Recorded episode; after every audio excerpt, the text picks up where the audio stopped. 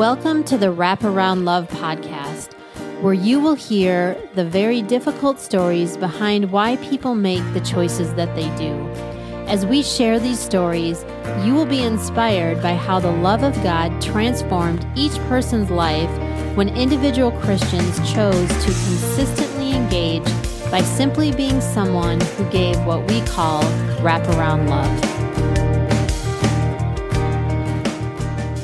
Thank you for joining us for the next episode of Wraparound Love. And today is the day that we have been waiting for. Today is the day that we begin to hear the story of Barbara's transformation through Jesus. And Jesus begins this with a whopper. By a whopper, I mean an amazing miracle because Barbara ultimately becomes the first person in the state of Nebraska to have her rights as a parent fully restored after they were terminated. So we look forward to sharing this story with you, and we would love to hear your thoughts on Barbara's journey. So please do put your comments in our Facebook page and our Instagram page, or you can write a review or do a rating on iTunes because we are on there now as well. But we love to hear how her story is impacting people. So eventually you lost your rights completely. Yeah. Was that the point where you were ready to turn your life around or was that just like the pain is too much i'm just going to keep well they they filed for termination of parental rights and i found out that i was pregnant was that with caleb no caleb had been born and i had caleb they let me keep caleb and then the kids came home and then they took caleb the kids and caleb so all of six of them were in foster care then while they were in foster care I ended up just going through a lot. I lost lost my house, car.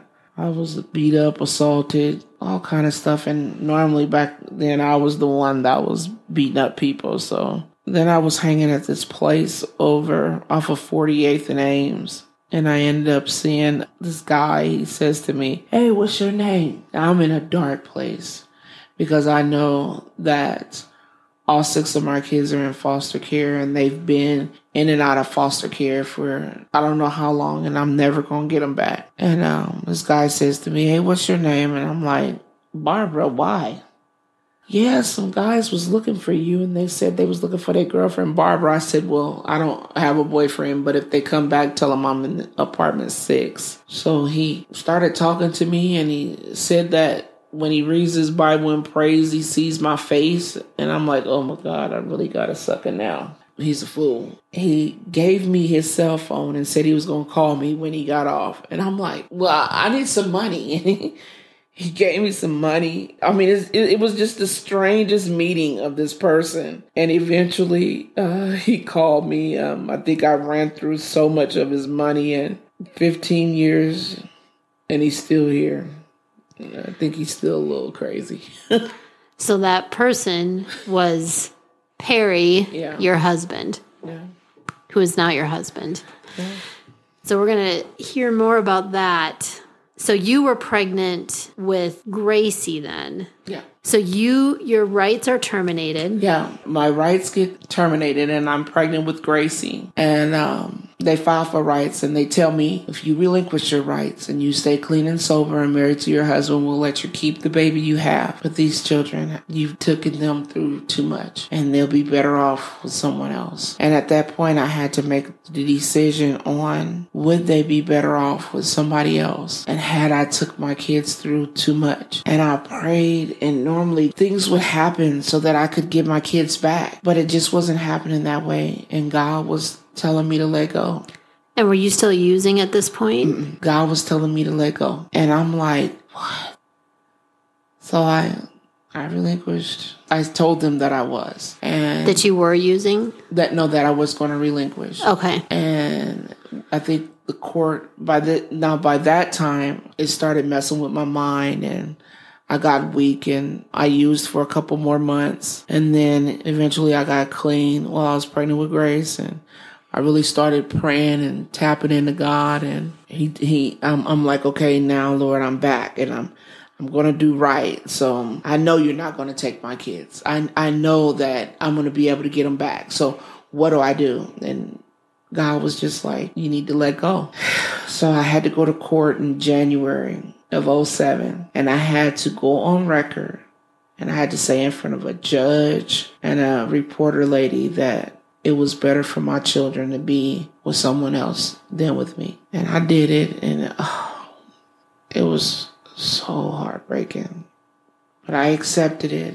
Then I, uh, it was kind of like, Lord, now what I do? What do I name this child? All my other kids' names start with a C because I was a gang member and it was this C for Crips. And what do I do? And he gave me the name Grace. And I'm like, I do not know any black people named Grace. I'm not going to name my child Grace. And I just knew that God wanted me to name her Grace. And if I didn't, that I was going to mess up something if I didn't. So by the time I had her, she was 11 pounds, 8 ounces. And the name that God gave me was Grace Ann for her first name and Mercy for her middle name. And in Omaha, Nebraska, if you lose your rights to your children, every child that you have, they take them. They take that child, but they didn't take Grace. God's grace and mercy gave me another chance to be a parent. He gave me grace in the flesh. He gave me grace in the flesh. She's been grace all her life, all her life. And I had her, and eventually the state comes back to me and they say to me, we want to try something with you. We want to see if you want to pioneer this program. And I'm like, what type of program? Uh, you know, I have my daughter there. You know, you have my other children. There's no reason for you to even be bothering me. And at this point, you've turned your life around. Yes. You I'm are married. not using, you're no. married. So before you say what happened, let me ask this. What was your thought life like knowing that your kids were somewhere else and that at that time you never thought you would be able to see them again for sure as well, kids? I would I would see them because they were living with the lady who daycare they went to and I didn't trust anyone else for daycare, so I sent Grace to that daycare when I started going. So you would see your kids every day you went to daycare. What was that like?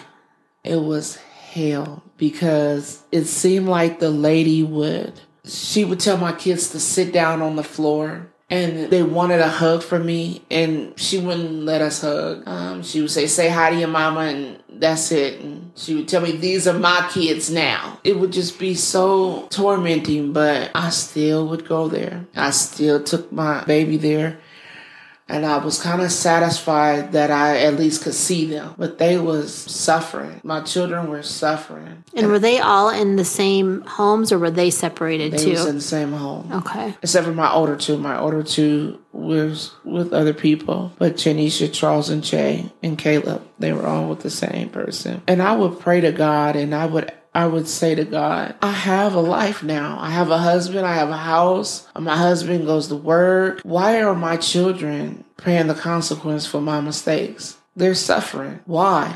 Help them.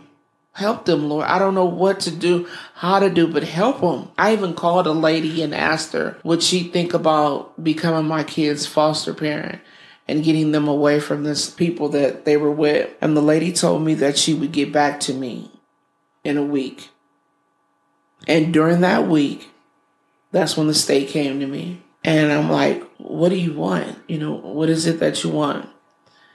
They said that the lady who had my children would not be able to adopt them, and no one probably would take my children because of all that they had been through and how damaged they were. And they wanted to try to give my children back to me. And I'm like, how can you I don't have any rights. And they told me that they would make me their foster parent. What in the world? And I called the lady who I asked, would she keep my kids? And she said, that's why I didn't give you an answer because God told me he had, he was doing something. So I ended up telling the lady, yes, I would do it. And they went through and they expunged my record. They took off the child abuse and child neglect and they made me foster parent of my children. This is one of the things I love about your story because that is God in a nutshell He tells you to let them go, Let them go. and you were you did it. You, you are the first person in the state of Nebraska, as I understand it, to been able to legally.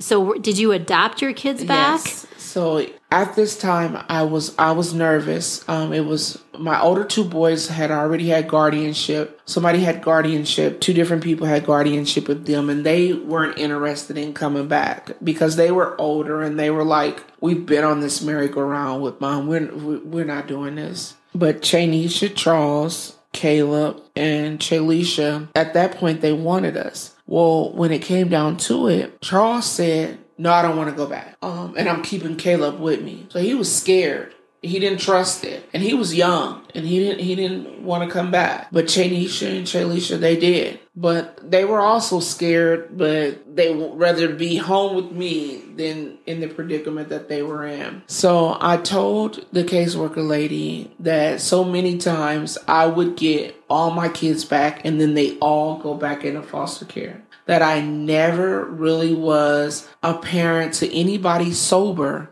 but this newborn baby, Grace Ann. And I don't know how to parent no one else. Even though I got all these kids, I don't know how to be their mom. So I need help. And I don't and I can't take all of them back. And they were like, well, Charles doesn't want to come back anyway. So it'll just be the girls. So we go and they said, but the, we got to sell the judge on this. Judge Christopher Kelly in juvenile court. We have to see if he's going to do it. The thing about Judge Kelly is that when I would mess up or I miss a visit or anything and he would ask me why, I would just tell him the truth. I was using or I did this or I did, you know, I just tell him the truth. So he said that and he said, you know, I, I believe that you you're gonna try this and you're gonna give it your best, and so I'm gonna I'm gonna try this. So here I am, the foster parent of my two daughters, my two biological daughters. I'm their foster parent, and they're at home, and I'm sitting at home looking at them like, oh my god. But I didn't realize how damaged they were. They were damaged. Yep. And I think we see a lot of that now with them as adults. Okay, so what year did you start being their foster mom? It was 2009, And then when did you get to adopt them? 2010. Wow. March of 2010. So I started probably a year or two after that is when when I got to know you and And May 9th, uh, so March of 2010 is when I adopted the girls back. Two weeks later, Charles and Caleb moved home. And their adoption was final in May. Now the thing was is that I couldn't receive any benefits for them. They went to give me foster care benefits. The computer would say, "Beep, she's their biological parent." So when they tried to give me biological parent benefits, it would say, "Beep, she's their foster parent." So they kept playing this game and I couldn't get Medicaid, anything with them. So I sought out an attorney. I called down to the state of Nebraska and I said, I want to appeal this decision. And they're like, well, you can't appeal it. I said, yes, I can. and so eventually they gave me a court date. And when I went to the court date, I had this attorney with me. And so the people from the state of Nebraska walked in and they said, well, we didn't know you were bringing an attorney. And I was like, well, I don't know what I'm doing. They postponed it. Then Charles started asking to come home. And so I told them I wanted to bring Charles home. So the state settled out with me and they gave me a year worth of foster care payments for Chalisha and Chanisha. But I could not ask for adoption subsidy, which means when you adopt a kid, you get a monthly stipend for those kids. So you get your kids back, but you we're going to give you the back foster care payment, but you don't get the adoption subsidy and don't you dare ask for any money for Charles and Caleb. We'll switch it around in the system so you'll be able to get Medicaid and stuff, but don't you ask for anything else. I was like, I'm getting about four or five thousand dollars. I'm getting all my children back permanently. I don't care. yeah. And so um, the adoption of Charles and Caleb was final on May 9th, which is my birthday, 2011. Wow. It's uh like just the giant smile on your face as you talked about that you're getting all of your kids back. Yeah. That's still just, I think, one of the greatest aspects of your story and your kids. Yeah, it's it was great. It was awesome. But I'll tell you that you would think that flowers and rainbows would pop out from that. And the work had just had begun. Issues had just hit the surface. Because remember, these are children who were kept in a house by their mom, or their mom used drugs. They were in foster care, kept in a basement by a woman where her grandchildren treated them one way, her other children treated them another way. My children have not had a chance. I think you and I both share this eternal hope and optimism that it will turn around for them. And for me, as I've said, knowing your kids in that window of time as I did, I feel like I have seen their hearts, who they are, how they love, and I just can't give up hope for them to have the life that you now have. You know, another reason why I want to do this podcast is because I hope that somebody out there is listening and that they they have some children and they're struggling and they know I knew that I was struggling. I knew that I needed help. And um if somebody knows of somebody that is struggling, that their children need help, if you're taking care of someone else's children, those children need to be treated extra. They need extra love, extra hugs. They are if they don't have their mom and their dad, they are in this world alone.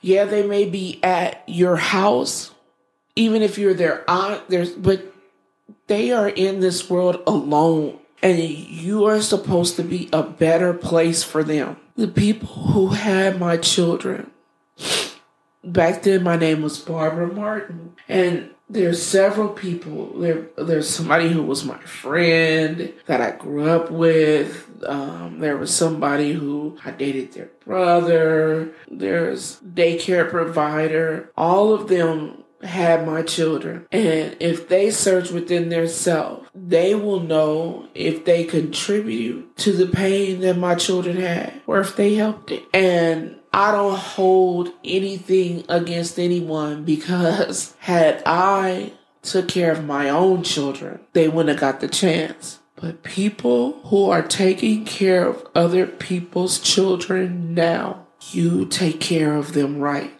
I go to a daycare sometimes and I'll see there was this white lady and she would bring this little black boy to daycare every day. He always had a haircut. He was clean. He loved her. He didn't see she was white and he was black. He saw that she was taking care of him. I thanked her all the time. I would tell her, Thank you so much for taking care of him. And she said, Oh, it's my pleasure. But I thanked her because my kids didn't get that. So if you can reach out and you can take care of somebody else's child, you are heaven sent and you deserve a thank you. But if you have somebody else's child in your house and you are treating your children better, I just you you got to get yourself together because you are no better than me, the mother who neglected them. So it's just a lot of pain, but there's a lot of hope. I know you have not given up on your children the same way that you did not give up on yourself.